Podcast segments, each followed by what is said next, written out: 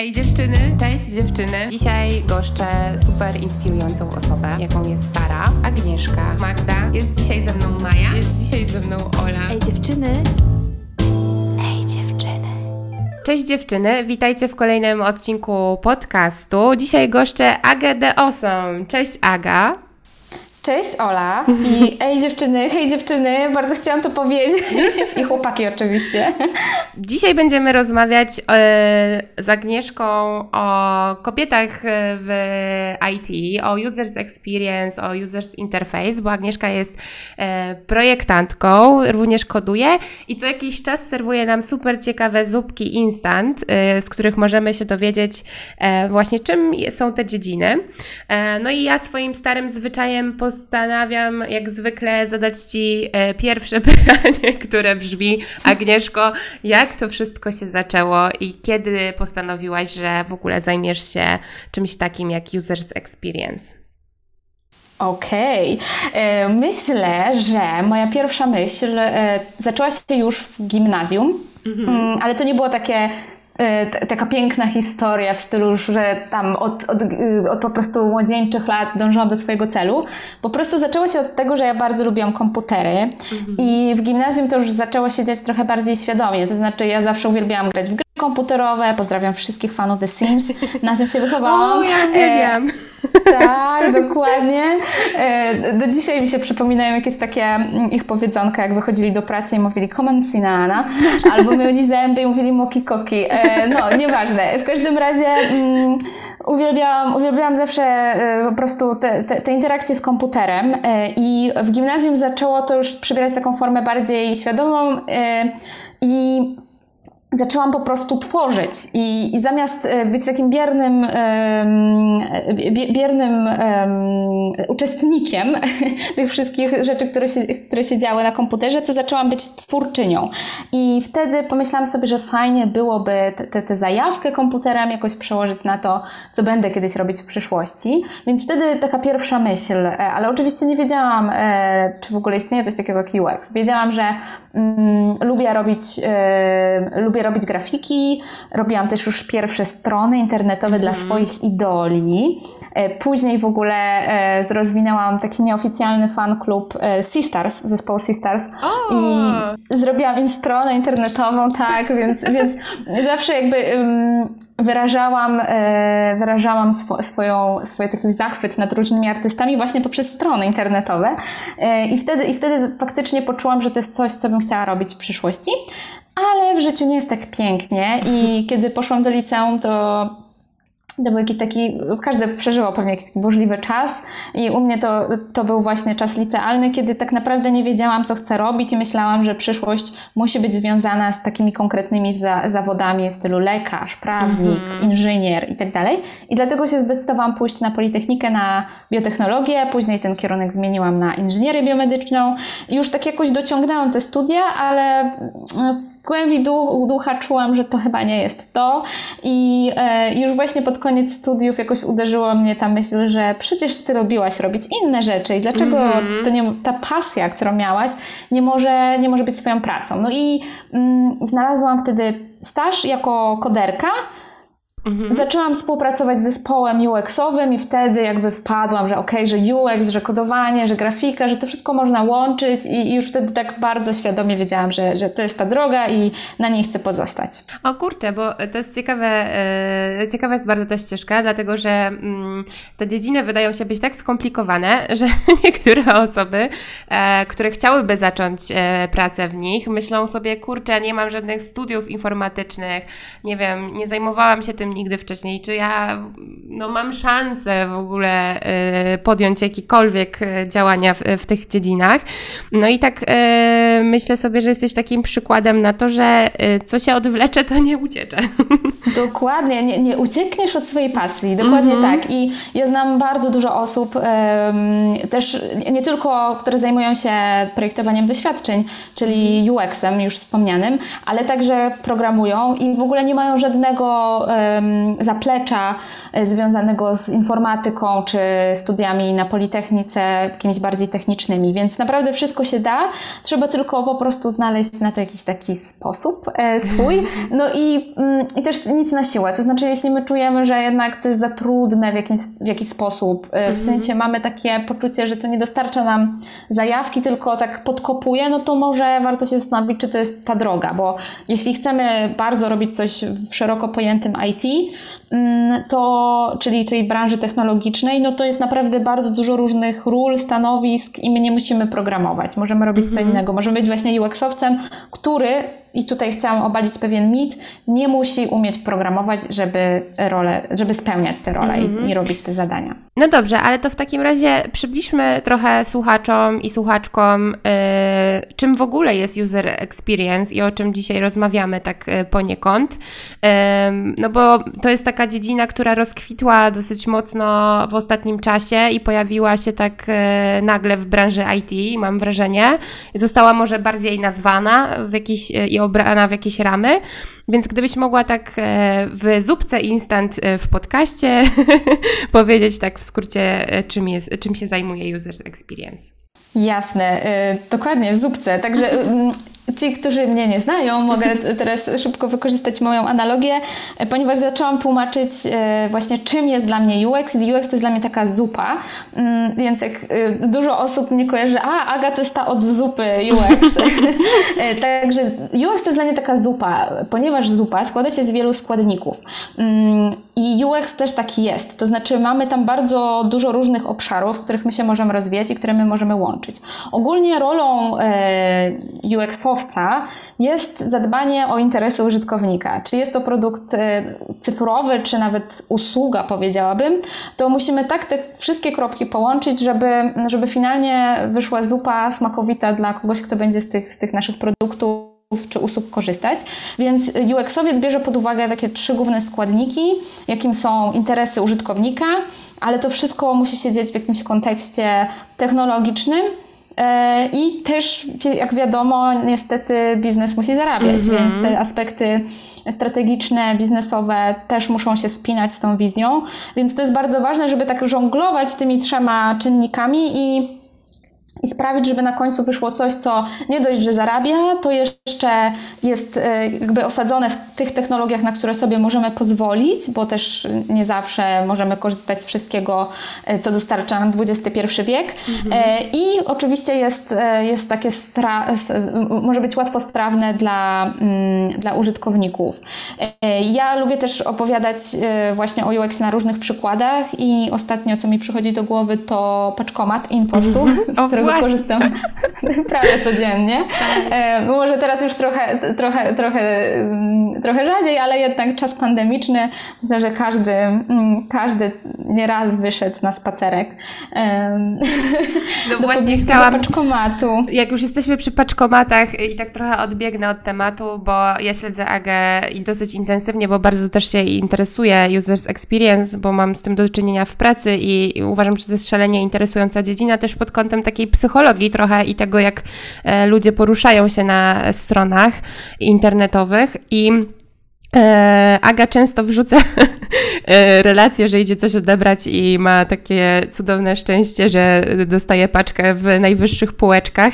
I jeżeli mogę zapytać Ciebie, Aga, ile Ty masz wzrostu, żebyśmy powiedzieli? żebyśmy... Dobrze, okej, okay, powiem. Y, niestety jestem osobą niską. Nie będę teraz tutaj zdawać metryk, ale mm, musicie uwierzyć, że jest to dla mnie już wyczyn. To jakby sięgnięcie po paczkę w najwyższej skrytce to to już jest wyczyn y, i y, śmiem twierdzić, że sama nie jestem już tego, teraz w stanie tego wykonać. Znaczy teraz w ogóle nie jestem w stanie tego wykonać. Y, I no tak, faktycznie miałam już kilka razy takie przygody, że paczek otwiera się, drzwi, magiczne drzwi się otwierają, patrzę, my nie, znowu i co ja mam z tym zrobić? No, e, ale całe szczęście udawało się jakiegoś tam przechodnia poprosić o pomoc. No właśnie i mm, myślę, tak. wydaje, że ten, e, że jakby e, ty jako projektant User Experience, bo to User Experience to nie tylko w sumie też trochę internet, ale to też są sklepy często stacjonarne, właśnie takie usługi jak Impost, Um, mam wrażenie, że dbacie też o to, żeby nikogo w tej całym procesie nie wykluczać. Na przykład właśnie impost, y, dając tak wysoko półki, umieszczając tak wysoko półki, w jakiś sposób wyklucza osoby, które są po prostu niskie. Mm. Tak, tak, albo na wózkach inwalidzkich, prawda? Tak. Bo to też jest ten case, że no jakby wiadomo, są, są też przez to od razu, mm, od razu im będzie trudniej dosięgnąć. E, I tak, dokładnie. E, myślę, że, że UX to, znaczy wiadomo też, że w architekturze, prawda, jest też takie mhm. pojęcie dostępności, ale teraz podając ten przykład impostu też chciałam w ogóle zaznaczyć, że mm, UX się bardzo dynamicznie rozwija i teraz też od niedawna e, w naszej branży powsta powstają takie role jak service designer, które, które częściowo się wiążą właśnie z user experience, częściowo też z takimi aspektami, e, które trochę szerzej jeszcze wykraczają poza, poza takie cyfrowe doświadczenia e, i to też jest bardzo ciekawe. A, a propos impostu, no to tak, fakt, że trochę wykluczająca ta usługa, e, jeśli chodzi o, o, ten, o, o, o tej skrytki, ale z drugiej strony Zwróćcie uwagę następnym razem, jak gdzieś tam będziecie sobie wyciągać paczki, jak w ogóle się komunikuje z Wami ten, ten interfejs, jakiego mm -hmm. języka używa, czy, czy Wy wiecie, jak się w ogóle poruszać, no bo jakby ktoś powiedział nam, nie wiem, 10 lat temu, że będziemy podchodzić z telefonem mm -hmm. i mhm. odbierać paczki, no to to brzmi trochę jak e, Jetsonowie, a, a ale się okazuje, że, że, że jakby nawet my sami nie wiemy, kiedy ta technologia została przez nas przystos- kiedy się my przystosowaliśmy do tej technologii tak. i właśnie te dobrze, e, dobrze zaprojektowane rozwiązania, mówi się o nich, że są niewidzialne, bo my nawet nie odczuwamy tego, kiedy my coś robimy, a te, które mają jakieś takie trochę zgrzyty, coś tam jest nie do końca pospinane, no to wtedy my się irytujemy. Na przykład musimy na coś dłużej czekać, to się dłużej ładuje, nie wiemy co kliknąć, kliknęliśmy mm. w mhm. przycisk, który wyczyszcza nam cały formularz, pozdrawiam e, formularz e, CIDG. e, czy tam, nie, to chyba, sorry, to chyba jakiś inny był, ale generalnie tak. Zdarza jakieś, się to. Tak, zdarza się, zdarza się.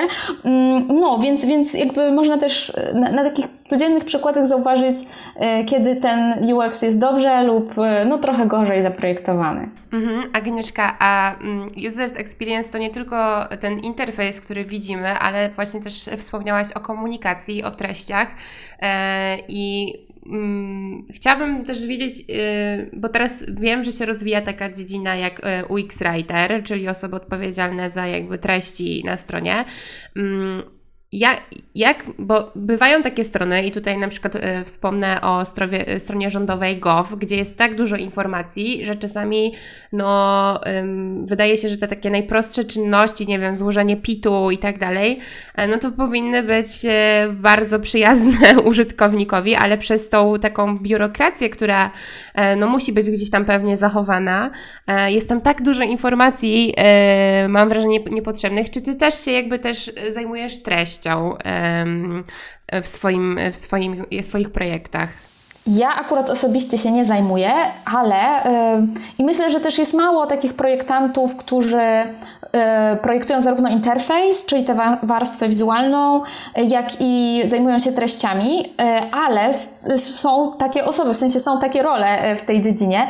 I, i co jest fajne, to w Polsce powstaje ich coraz więcej, czyli pracodawcy widzą potrzebę zatrudnienia UX writera, który zadba właśnie o, o w ogóle taki charakter komunikacji. Mówi się o głosie i o tonie, czyli właśnie to, jak, jak, w jaki sposób się będą w ogóle jakby w cudzysłowie zwracała na przykład ta aplikacja, czy ta strona internetowa. I tutaj znowu odsyłam do Impostu, że Impost ma bardzo e, właśnie taki luźny charakter tej komunikacji.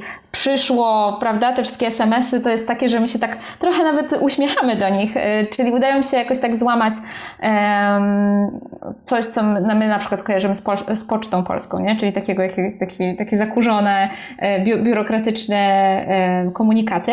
No i ten UX Writer nie dość, że dba o ten taki charakter, to jeszcze dba o to, żeby te komunikaty były zwięzłe, zrozumiałe, intuicyjne, bo tak jak mówisz, często wchodzisz na stronę i i czytasz coś i tak naprawdę nie wiesz, co masz zrobić, nie wiesz, gdzie masz mhm. kliknąć, bo to jest tak zawiłe i, i właśnie UX writerzy o to dbają, a jeśli chodzi o samo w ogóle jakby samo nawigowanie po treściach i same treści, to jest też tak, taki obszar w UX-ie, który się nazywa architekturą informacji.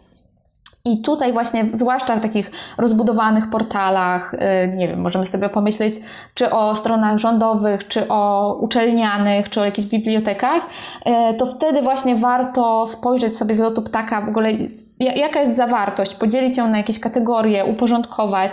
I do tego też jest szereg różnych badań, tak jak sortowanie kart, kiedy prosimy uczestników na przykład badania, żeby żeby sami posortowali, gdzie oni by taką informację znaleźli, w jakiej kategorii, jakby w, jakim, w jakiej sekcji menu na przykład. I to też jest bardzo ważne i jeśli my się gubimy na stronie, szukamy na przykład, nie wiem, e, informacji, jak możemy zareklamować produkt i nie jesteśmy tego w stanie jej szybko uzyskać, to znaczy, że ta architektura informacji trochę leży i można by ją było przeprojektować.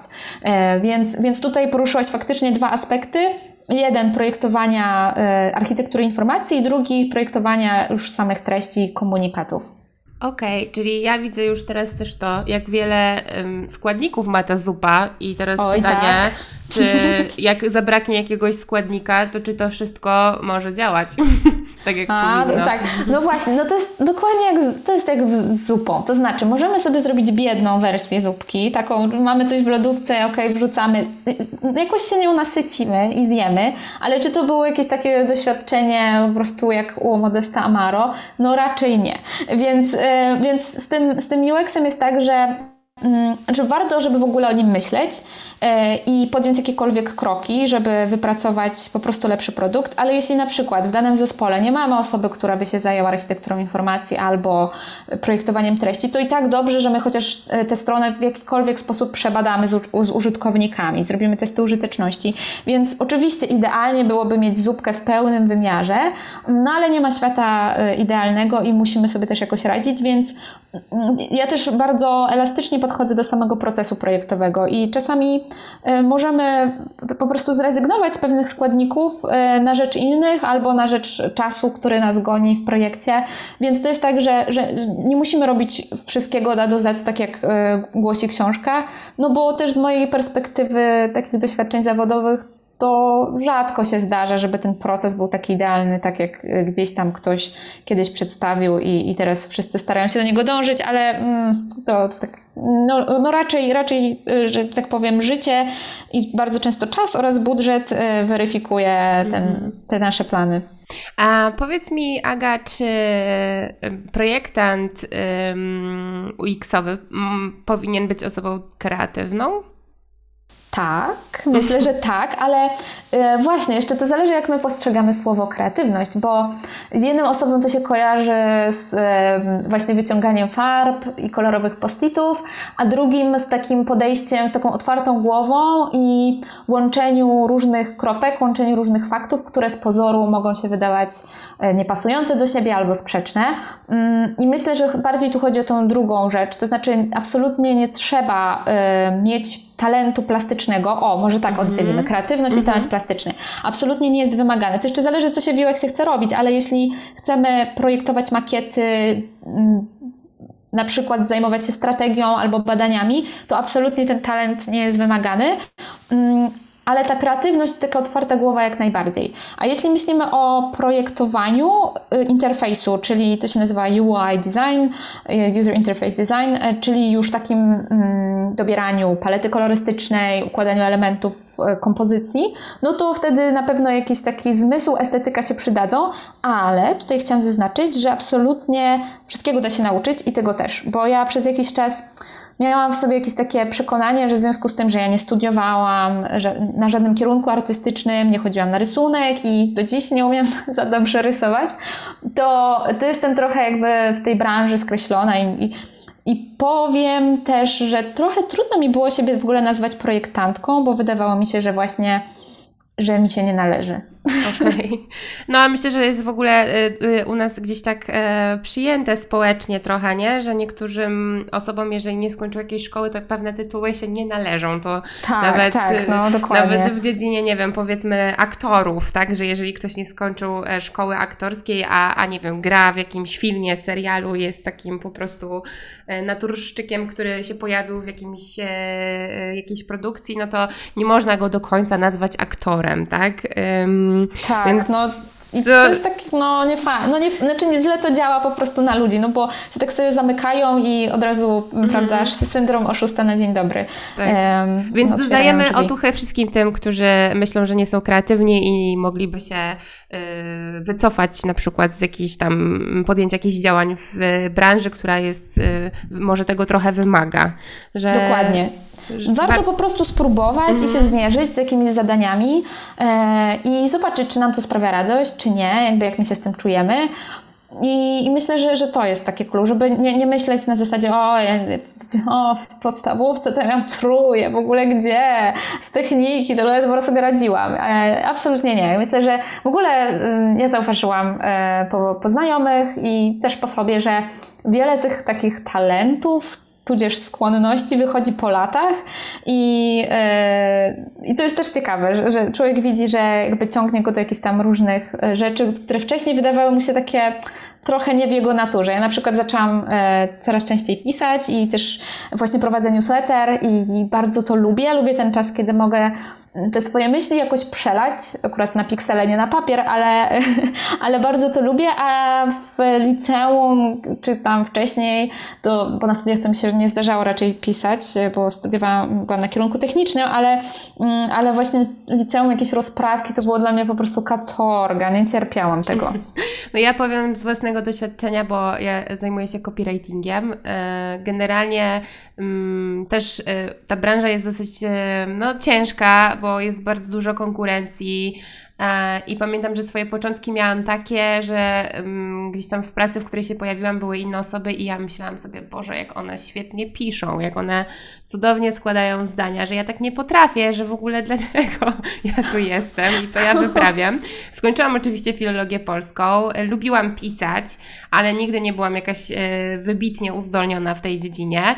No i tak po latach stwierdzam, że tak naprawdę e, są osoby oczywiście, które mają talent, ale też są rzemieślnicy, tacy jak ja, którzy się po prostu nauczyli pewnych dokładnie, rzeczy. Dokładnie, dokładnie. nabrali jakiejś takiej, e, też myślę, że im starsza jestem, im więcej doświadczyłam i im więcej też się dowiedziałam mm, o różnych rzeczach, nie wiem, bardzo mi na przykład pomagają y, nie wiem, to obycie z literaturą, z filmem, nabrałam jakiegoś takiego kontekstu kulturowego, który mi pozwala budować teksty, które są bardzo intertekstualne, odnoszące się do, do wielu rzeczy. I myślę, że to jest też kwestia taka, że naprawdę da się to wypracować. E, Oczywiście, wszystko, pracą, wszystko, ale... naprawdę wszystko da się wypracować i, e, i, i to jest właśnie, jest, myślę, że to jest tak, takie, jakbym miała kogoś zostawić z jakąś myślą po dzisiejszej naszej rozmowie, to chciałabym, że wszystko da się zrobić, naprawdę. Tak. Wszystkiego da się nauczyć.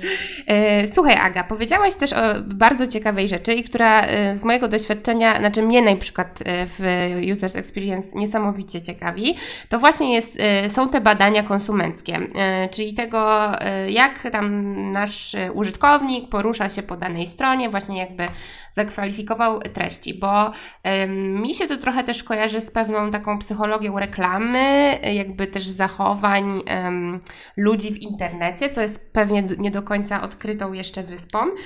I chciałabym, żebyś, chciałabym Cię zapytać, jak dużo ma users experience y, wspólnego z psychologią?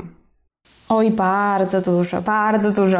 Y, bardzo dużo rzeczy się właśnie wywodzi z, w sensie tych wszystkich zagrań, które zagrań, y, tych wszystkich mechanizmów czy dobrych praktyk, o może tak, dobrych praktyk z UX-a wywodzi się właśnie z różnych teorii, z kognitywistyki, z psychologii i i to też jest, ja, ja osobiście no nie mam takiego backgroundu psychologicznego, więc wszystko, jakby wszystko, chłonę na bieżąco, w zależności od projektu, którym się zajmuję. Ale to też jest ciekawe, że mm, im człowiek więcej robi, tak jak mówisz, to tym widzi jakby, że, że korzysta z bardzo różnych dziedzin. I w tym UX-ie też tak jest. Yy, I wiem, że wielu moich znajomych kończyło psychologię i taką specjalizację yy, człowiek interakcja człowiek-komputer, coś takiego. E, być może przekręciłam, za co przepraszam, ale, e, ale właśnie już na psychologii powstają też takie gałęzie, które e, które świadczą o tym, że można iść w UX mając tę wiedzę psychologiczną. Mm, I też poruszyłaś jeszcze wątek badań, więc też jak najbardziej osoby, które na przykład zajmowały się kiedyś tam etnologią, czy, czy, czy socjologią, to mają też już taki background, e, takie zaplecze badawcze, które pozwoli im szybciej wystartować w pewnych tam obszarach UX-owych, bo ja na przykład nie mam takiego, e, nie, nie miałam takich umiejętności, nie wiedziałam jak się prowadzi badania, więc ja się musiałam tego uczyć, ale takie osoby, które już są po takich kierunkach bardziej humanistycznych, to, to, to myślę, że już będą mieć łatwiej na starcie, jeśli będą chciały się rozwijać w UX researchu, bo tak się nazywa ta, ta, ta Mm, ten obszar związany z badaniami. I to jest właśnie tak, że UX czerpie z psychologii, tak jak wspomniałaś, e, to jak ludzie się zachowują w internecie, to jest ciągle badane, ciągle e, też się zmieniają strony internetowe, więc te zachowania też tam jakoś, e, te, te strony też wpływają na te zachowania na pewno. I to też jest z mojej perspektywy ciekawe, że mm, też zaczęłam zauważać pewne mm, aspekty, na przykład jak marketing też się wiąże z UX-em e, i tak naprawdę ten UX jest taką dziedziną, która pochłania bardzo dużo różnych zagadnień. E, także myślę, że jeśli kogoś interesuje właśnie takie wchodzenie, zastanawianie się dlaczego, dlaczego jakby ten użytkownik tu klika, a nie tam, dlaczego on podjął taką decyzję i jak my możemy mu pomóc, no to, to, to myślę, że to jest fajny kierunek, żeby, żeby się rozwijać. E, jak wiele razy się zaskoczyłaś podczas takiego badania, że coś, co dla ciebie było super oczywiste, dla większości bada badanych było zupełnie nieoczywiste? No, dużo razy. I to jest właśnie taka, to jest tak, że mm, siedzi się w tym swoim, w tej swojej, mm, w tym swoim pokoiku i się coś tam projektuje, czy tam siedzi się na open space i, i, i człowiek jest taki, ach, no przecież kolejna aplikacja, przecież to już wiem, że tu taki śmak, a później e, prawda jest brutalna, e, bo, bo okazuje się, że jednak jakiś tam przycisk, który miał fajnie wyglądać i, i być właśnie taki zauważalny, w ogóle użytkownicy tego nie rozumieją, więc tak, miałam, miałam miałam takie sytuacje i, i to zawsze tak otwiera oczy. Mm, też y, ostatnio prowadziłam warsztaty dla studentów y, Akademii Sztuki w Szczecinie. Y, I oni mają właśnie e, pracownię z projektowania interfejsów i ja akurat prowadziłam warsztaty z testów użyteczności, czyli jak badać właśnie, jeśli stworzymy jakąś makietę strony internetowej, to, to czego my się możemy dowiedzieć i jak te testy przeprowadzić e, z potencjalnymi użytkownikami. I widać było, że to im tak po prostu otworzyło oczy, bo e, jeden z uczestników miał zaprojektowaną makietę i no i był taki pewny, że już przesiedział te odpowiednie ilość godzin, że wypracował e, po prostu naj, najlepszy projekt, jaki mógł zrobić, a później mm, go badał ze, ze studentami, bo to było tak, że jakby studenci tam nawzajem się badali, więc to nawet nie, nie wychodził z tym projektem jakoś tam, e, nie wiem, do, na ulicę. I już, już mimo, że, mimo, że jakby badali je w swoim gronie, to byli w stanie wyhaczyć jakieś niedoskonałości. On powiedział, że w ogóle był w szoku, bo myślał, że to jest takie naturalne, że ludzie tam będą klikać, a oni w ogóle nie wiedzieli. No więc, więc to jest, z jednej strony to jest takie mm, do projektanta trochę trudne, bo musi się zmierzyć z tym, że jego decyzje wcale nie były takie korzystne, a z drugiej strony w ogóle ciekawe, żeby gdzieś tam zobaczyć, jak ludzie wchodzą w interakcję z tym naszym projektem. No i chyba też jest to takie wyzwanie, bo jeżeli coś się wydaje takie super oczywiste i nagle nie jest, to jak tu zrobić, żeby takie się stało? Tak, tak. Chociaż powiem Ci, że często użytkownicy w trakcie tych badań sami na przykład mówią, że spodziewałam się, że to będzie tutaj, albo spodziewałam Aha, się tego mm. gdzieś tam. Oczywiście też trzeba uważać bardzo na takie sugestie, bo, e, no bo nie zrobimy badań z całą populacją mm -hmm. i te wyniki też mogą być e, jakoś tam zmieniać się w zależności od tego, kogo badamy i tak dalej, ale te sugestie już nam w jakiś sposób też mogą pomóc. Też sama obserwacja tych badań. Widzimy, gdzie ten użytkownik wodzi kursorem i może właśnie to w tym miejscu powinno znaleźć się, powinien znaleźć się ten przycisk. Więc, więc tak, później się, później się analizuje te wszystkie możliwe sygnały i, i wyciąga wnioski. Mhm. E, jak już jesteśmy przy warsztatach, które prowadziłaś, to e, bardzo mnie też ciekawi, bo jest taki mit oczywiście, nie, że osoby pracujące w IT to są tacy introwertycy, którzy nie do końca um, lubią obcować z dużą grupą ludzi, e, a ty postanowiłaś uczyć innych i też prowadzisz często e, właśnie kursy, warsztaty. Mm, I kiedy w ogóle się też urodziła taka myśl, że, że mogłabyś tę wiedzę przekazywać innym? Myślę, że to jest e, Ciekawe pytanie i nigdy się nad tym nie zastanawiałam, kiedy się tak, wiesz, zrodziło mhm. to we mnie, bo ja przyznaję, że ja też wewnętrznie gdzieś tam się bardziej czuję introwertyczką i...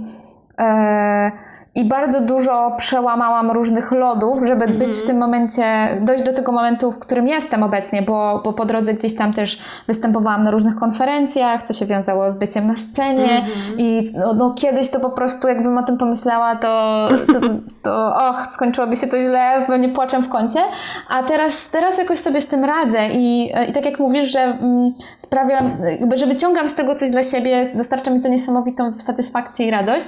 Myślę, że mm, chyba tak, takim pierwszym świadomym, e, świadomym warsztatem, gdzie, gdzie zrozumiałam, że ja chcę dzielić się tą wiedzą z ludźmi i to jest dla mnie taki motor do działania. E, były warsztaty, które zorganizowałam z moją koleżanką Martą Sztybor i to bo właśnie wtedy się zrodziła inicjatywa Diosons i my zrobiłyśmy warsztaty, wtedy taki cykl spotkań e, to były warsztaty skodowania, uczyliśmy ludzi stron internetowych i zrobiłyśmy to tak totalnie jakby po godzinach na własną rękę. I ja wtedy zrozumiałam, że, że właśnie to, dawa, to dawanie wiedzy innym i obserwacja tego, jak, jakby co oni robią z tą wiedzą dalej, w jaki mm -hmm. sposób oni ją wykorzystają, sprawia mi niesamowitą radość.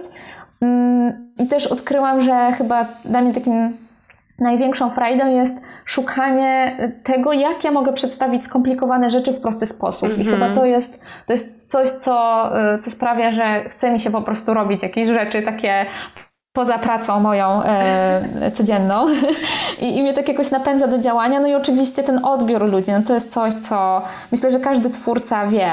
Pewnie też Ola mm te, też wiesz, jak to no jest, to nie? Jak się do ciebie ludzie odzywają, że fajny podcast, to, to jest coś, co sprawia, że po prostu że chce ci się to robić. No. Tak, i jak I masz jak, moment jak, zwątpienia jak, i ktoś ci napisze coś fajnego, to wtedy musisz sobie, dobra, robię to dalej. tak, tak to trochę dokładnie, działa. Więc zachęcam teraz słuchaczy naszych do tego, że jeśli e, poczuli, że, e, że, ten, że, że twoje działania są fajne, to niech zostawią notkę na ej dziewczyny. Tak, koniecznie, albo piszą też wiadomości. Odzywajcie się. Tak, odzywajcie się. E, no i też wracając do tych treści, bo Aga, jak już wspominałam na początku, wysyła newslettery, które są taką właśnie zupą instant e, najfajniejszych i najciekawszych informacji e, z, z dziedziny Users Experience i nie tylko też mam wrażenie. I ja zawsze czekam na tego newslettera, bo to jest najlepiej skomponowany newsletter, jaki dostaję na skrzynkę. O, bo... wspaniale, że to się nagrywa. Naprawdę. Dzięki Ola. Bardzo, bardzo to miłe. Kocham w ogóle szatę graficzną, ja uwielbiam kolor różowy i tego często używasz oh, yes. i, um, i po prostu jest to zawsze miodzik na moje serce. E, no Super. ale też e, często bywa tak, że sama e, szukając jakiejś informacji na nie nie trafiam, a u Agi one się znajdują i mam szybką odpowiedź, więc też dziękuję za research, który wykonujesz oh. wysyłając te newslettery. Um, Cieszę no, a... się. Fakt faktycznie zajmuje, muszę przyznać, że zajmuje to trochę czasu i kiedyś nawet mierzyłam e, i o. się przeraziłam, że, że po prostu skomponowanie maila, e, ale bo jedno to jest napisanie maila, a później e, jeszcze trzeba tego maila, ja akurat korzystam Złożyć. z systemu mhm. mailingowego MailerLite i tak, i to też e, Naprawdę, bo to trzeba przetestować i tak dalej, więc zajmuje trochę czasu, ale cieszę się, że w takim razie tak to odbierasz, to yy, jak będę pisać kolejne, to będziemy już tak och, lżej pomyśleć sobie, och, Ola je od, odczytuję. Tak, ja je odczytuję zawsze. No i teraz możemy chyba śmiało powiedzieć, e, jak już jesteśmy przy tym wątku edukacyjnym i przy warsztatach, no i też przy, przy zupce instant, że przyszedł czas na coś większego niż newsletter, czyli przyszedł mm -hmm. czas na Twojego e-booka. Mm. Tak, jest. No i kiedy możemy się go spodziewać? Myślę, że on teraz Ciekawe, czy kiedy już pojawi się podcast w sieci, to czy, czy zupka będzie już dostępna, bo prace już są super zaawansowane, e, więc myślę, że e, myślę, że luty, ewentualnie jeśli będzie mieć poślizg, to początek czerw e, czerwca, marca, marca oczywiście, bo, bo jakby już, już mam bardzo dużo rzeczy spiętych, pozostały jakieś tam takie różne techniczne sprawy, mm, ale tak, e-book będzie się nazywał UX-owa zupa instant i będzie właśnie tą moją taką opowieścią o UX, czy będzie takim przewodnikiem po, po właśnie po UX-ie i bez zakurzonych definicji, e, nie, nie takim akademickim tonem, tylko czymś bardzo praktycznym. Ja w Zupie też przedstawiam bardzo dużo różnych przykładów, um, przedstawiam też te wszystkie różne składniki tak, że można sobie zidentyfikować, w który, w, który, w który obszar my byśmy chcieli uderzyć, w czym byśmy się bardziej chcieli rozwijać, czy w badaniach, czy w projektowaniu. E, też obalam różne mity, e, które, które gdzieś tam się powstały przez lata e, o, o, te, o tej branży, o tym zawodzie. Mm, no i, no i ogólnie mówię o tym, że dobry UX-owiec jest jak Magda Gessler po prostu. Kochana, a powiedz mi jeszcze, y, gdzie będziemy mogli znaleźć tego e-booka, y, gdzie go przewidujesz y, jakby dystrybuować, żeby słuchacze mogli do niego też łatwo dotrzeć, gdyby byli zainteresowani. Dobrze, to odsyłam i zapraszam serdecznie na uxinstant.pl i tam, e, tam będą, będą wszystkie informacje. Już, już jakieś są, ale póki co e, jeszcze e-booka nie można kupić, ale jak tylko się pojawi, to, to będzie tam info. E, powiedziałaś, że w e-booku będziemy, też obalasz pewne mity związane z branżą IT i ja mam taki właśnie jeden mit, który bym chciała z Tobą przedyskutować, czyli to, że świat IT to taki męski świat, w którym ciężko jest się przebić kobietom. Jak Ty na przestrzeni swoich doświadczeń E, już lat doświadczeń postrzegasz ten mit? Mhm. Powiem Ci, że mm, to jest w ogóle trudny temat, y, bo z jednej strony ja muszę powiedzieć, że, y, że miałam dużo szczęścia na swojej drodze, bo spotkałam mężczyzn, którzy mnie wspierali y, w, w rozwoju w tej branży. Mm, ale też wiesz, w związku z tym, że jestem w branży, to też mam dużo koleżanek i też docierają do mnie różne historie, często po prostu bardzo niefajne yy, w związku z tym, jak czasami, no po prostu jak, nie chcę teraz przytaczać różnych historii, ale no, czuję, czuję się jakąś pewnego rodzaju czy dyskryminację, czy jakieś takie może mm, mniejszą empatię, czy wrażliwość i wiesz, wychodzą po prostu jakieś takie kwestie i ja ogólnie nie, nie chcę, jestem daleko od jakichś tam stereotypów i generalizacji. Myślę, że dużo zależy od tego, w jakim miejscu jesteśmy, w jakiej firmie. Hmm, prawda jest taka, że niestety, znaczy, może, dobra, nie będę, nie będę mówić, czy niestety, czy stety, ale prawda jest taka, że no to w sumie niestety, muszę tak, niestety, tych kobiet jest mało ciągle i mimo, że jest bardzo dużo inicjatyw i, i, i, różnych przedsięwzięć, które mają na celu właśnie trochę przełamać te, te różne mity i pokazać, że dziewczyny też potrafią super y, programować, myśleć logicznie itd., tak itd., tak to tych kobiet ciągle jest mało. Mm, ale też widzę, że mm, coraz taki pozytywny trend, że coraz więcej jest zainteresowanych kobiet y, y, wejściem w ogóle w branżę IT. Mm, I myślę sobie, że właśnie dużo zależy od tego, jak my wystartujemy, jakby kto będzie w naszym środowisku, bo można się też zrazić. Słyszałam o różnych sytuacjach naprawdę ale też musimy pamiętać, że warto takie sytuacje zgłaszać, zwłaszcza jeśli pracujemy w jakichś takich firmach, które są mm, większymi organizacjami, to one mają swoje jakby odrębne działy, w których są osoby dbające o prawa pracowników, o mm, o diversity i tak dalej, i tak dalej, więc warto takie rzeczy po prostu komunikować, jeśli, y, jeśli nam się coś takiego przytrafiło. Mm, no jest to trudne, bo no, mo, mo, mogłybyśmy jakoś tam głębiej wejść w ten temat, ale, ale myślę, że to jest rozmowa na, na inny podcast, to jest na inny odcinek, e, ale mm, ja bardzo kibicuję kobietom, bardzo, bardzo i marzy mi się, żeby, żeby w branży e, było po prostu więcej miejsca dla, dla kobiet i to nie jest też tak, e, że mężczyźni blokują nam w jakiś sposób wejście do tej branży. To też nie o to chodzi. Myślę, że, że po prostu to jest dużo, dużo bardzo różnych czynników. Ja po prostu tak bym, jakby tak wewnętrznie bym chciała, żeby było na przykład więcej kobiet na takich wyższych stanowiskach. E, tak. Mhm, I to no to tak, to, to, to, to wiele takie... zmienia. No, ja sama naprawdę. E, wprawdzie już kończę współpracę z dużą korporacją po pięciu latach i miałam dużo styczności z branżą, z działem IT i było tam w sumie i tak mam wrażenie, że sporo dziewczyn i widziałam też taką ogromną solidarność między nimi i to było właśnie super, że gdzieś tam wzajemnie się wspierały. No ale też myślę, że mężczyźni w mojej firmie w branży IT byli dosyć tacy, że bardzo doceniali to, to, to, że jeszcze mają te koleżanki po fachu, które też często mają w ogóle zupełnie inny sposób pracy, komunikacji i wnoszą też zupełnie inną energię, jakby umówmy się. Um, Dokładnie. Więc myślę, że, że znaczy nie, nie pracuję w branży IT, więc nie chcę tu stawiać osądów, bo to też nie o to chodzi, um, ale mam nadzieję, że właśnie im więcej będzie kobiet, też ten limit się będzie po prostu po, obalał, nie? Powoli. Dokładnie, mhm.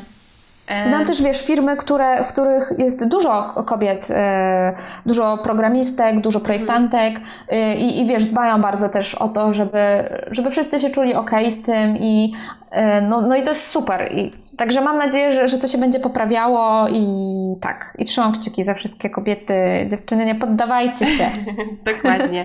Dobra, Aga, teraz musisz nam jeszcze wyjaśnić jedną ważną rzecz, bo ty obrałaś dziedzinę UX w taką piękną metaforę zupy. Jak wiemy, to też ma być przepis pod ręki Magdy Gessler, idealny, smaczniutki i ma być tam wszystko, co najlepsze.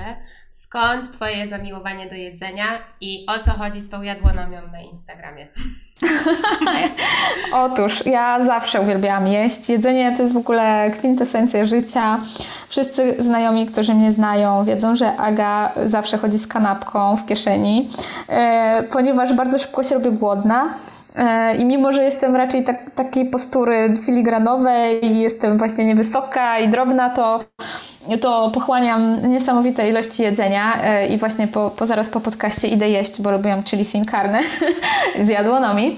E, I tak, więc ja jedzenie po prostu uwielbiam i znalazłam jakby pewnego dnia zorientowałam się, że mm, mam książki jadłonomii, to był, wtedy były dwie jeszcze, bo teraz już mamy trzy. E, e, i zorientowałam się, że ja robię ciągle te same przepisy i w ogóle pozostałe tak sobie przekartkowuję.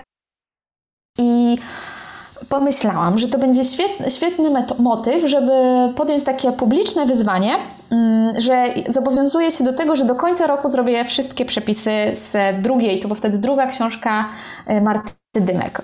Ogłosiłam to na Instagramie i, I nie mogłaś się wycofać. Dokładnie, bo dostałam wiadomości, dostałam wiadomości, że Aga, jak tam Ci idzie, jak, o, nic nie postujesz, czy się poddałaś, więc mówię, o nie, nie, nie, nie, nie, absolutnie. Mm, także rozpisałam sobie wszystko w Excelu, po prostu jak, jak najlepszy project manager, potraktowałam ten projekt niczym w pracy i, mm, no i, i robiłam te wszystkie, wszystkie przepisy. Udało mi się skończyć drugą książkę i udało mi się skończyć jakby przed, przed końcem roku, także wszystko, wszystko się udało. No i wtedy mm, zorientowałam się, że to gotowanie mi sprawia ogromną frajdę, bo ja mogę wtedy odpocząć od ekranu, bo ja też niestety spędzam dużo czasu, dużo pracuję. Mm, jak nie telefon, to komputer i tak dalej. Więc pomyślałam, że przy tym gotowaniu to ja sobie wszystko wyłączam i po prostu jestem skupiona na desce do krojenia i, i, i, to, i to mnie bardzo wycisza. I tak e, mogę sobie medytować, nazwijmy to, przy tym gotowaniu. Mm, no i wtedy, jak już skończyłam drugą książkę, to mi się zrobiło smutno, że nagle jakby ten, ten, ten mój nawyk gdzieś tam uciekł i zabrałam się za pierwszą książkę, a potem e, wychodziła trzecia książka, już się nie mogłam doczekać, wyszła trzecia i też ją skończyłam. Także wszystkie trzy książki mam przerobione w jednym paluszku, nikt mnie nie zagnie. Brawo! Jej! Powinnaś tak. teraz zrobić taki e, krótki mm, krótką recenzję y, pod kątem użytkownika, czy te wszystkie przepisy były dla Ciebie zrozumiałe i czy się udawało. Tak, tak, tak, tak, tak. Już właśnie wszyscy mnie pytali, które przepisy polecam, dlaczego, czy muszą szukać trawy cytrynowej i tak dalej, więc mam, mam taki plan, że, że zrobię takie podsumowanie, jak najbardziej. Ale też y, muszę y, powiedzieć, że mm, przepisy Marty są fantastyczne i na przykład mi się bardzo często udawało namówić moich rodziców, żeby zrobili sobie jakieś tam potrawy z ich książki i ostatnio namówiłam mamę, żeby zrobiła tofu zmieniające życie i zrobiła je tak bezbłędnie, że Ojej. oszalałam. I zmieniło życie. I zmieniło życie. Zmieniło życie całej mojej rodziny. Hania. O, cudownie. Ja, ja też bardzo lubię sprzedawać czasem jakieś takie pomysły właśnie w rodzinie, że y, na święta robiliśmy właśnie coś tam, co to było? Piernik Coś z boczniaków. A piernik też robiłam pyszny, pyszny, ale właśnie, że, śle, że jakby poczniaki ala śledzie też były. Mm. No oh. naprawdę fantastycznie, więc tak. E, I w ogóle tak, to, to co powiedziałaś, totalnie się zgadzam. Marta ma fantastyczne przepisy. To jest w ogóle moja idolka. E, wszyscy wiedzą, że ja po prostu jestem największą fanką jadłonomii. Zresztą byłam też na warsztatach Marty, mm, także, także udało mi się z nią też chwilę porozmawiać, więc Oznaczymy Martę i jadłonomię przy tym odcinku koniecznie. Tak, tak, tak. Ja chciałam powiedzieć, że robię taką niewidzialną robotę dla Marty, bo dużo osób właśnie do mnie pisze na Instagramie, mhm. bo ja często wrzucam jakieś tam tak. swoje tak. kulinarne wyczyny, e, czy to pączki pieczone, czy, czy chili czy cokolwiek innego i wszyscy piszą, ale zrobiłaś mi ochotę, to ja też, to ja też się dzisiaj za to wezmę, e, więc ja od razu odsyłam do bloga Marty, czy tudzież książki, także tak, mogę być ambasadorką taką nieoficjalną, samozwańczą, ale, ale bardzo chętnie. E, Agnieszko, e, zawsze na koniec odcinka proszę e, moją, mojego gościa, gościnię, żeby powiedziała coś od siebie. Okej, okay. ojejku, muszę zebrać myśli. Bardzo wspania jest to wspaniały pomysł i w ogóle super. To poczekaj, raz, dwa, trzy. Okej, okay, dobra, to mhm. e, słuchajcie. Mm, chciałabym powiedzieć, że jeśli czujecie jakąś, macie jakąś zajawkę, jakąś pasję, to rozwijajcie ją, nieważne co mówią inni. I pamiętajcie też, że warto szukać siebie w różnych obszarach i nie bać się wychodzić poza nie. E, no i, e, no i po prostu robić to, co się lubi. Mhm. Mhm. Potwierdzam. banalne. Nie, właśnie nie, nie banalne, absolutnie nie. To, nie, było, to nie było mm, oceniające, tylko to było mm, potwierdzające, okay, bo okay. ja również się z tym zgadzam i y, taką y, samą zasadą kieruję się w swoim życiu. Super. Agnieszko, bardzo Ci dziękuję, że zgodziłaś się być częścią podcastu. Um, niesamowicie Ci kibicuję. Czekam na kolejne zupki instant i y, oczywiście na Twojego e e-booka, na którego będę polować. No i... Z łyżką i z pałeczkami do makaronu. Dobrze, Koniecznie. będę miała przygotowane. Super. Jeszcze raz bardzo Ci dziękuję. Fantastycznie się z Tobą rozmawiało.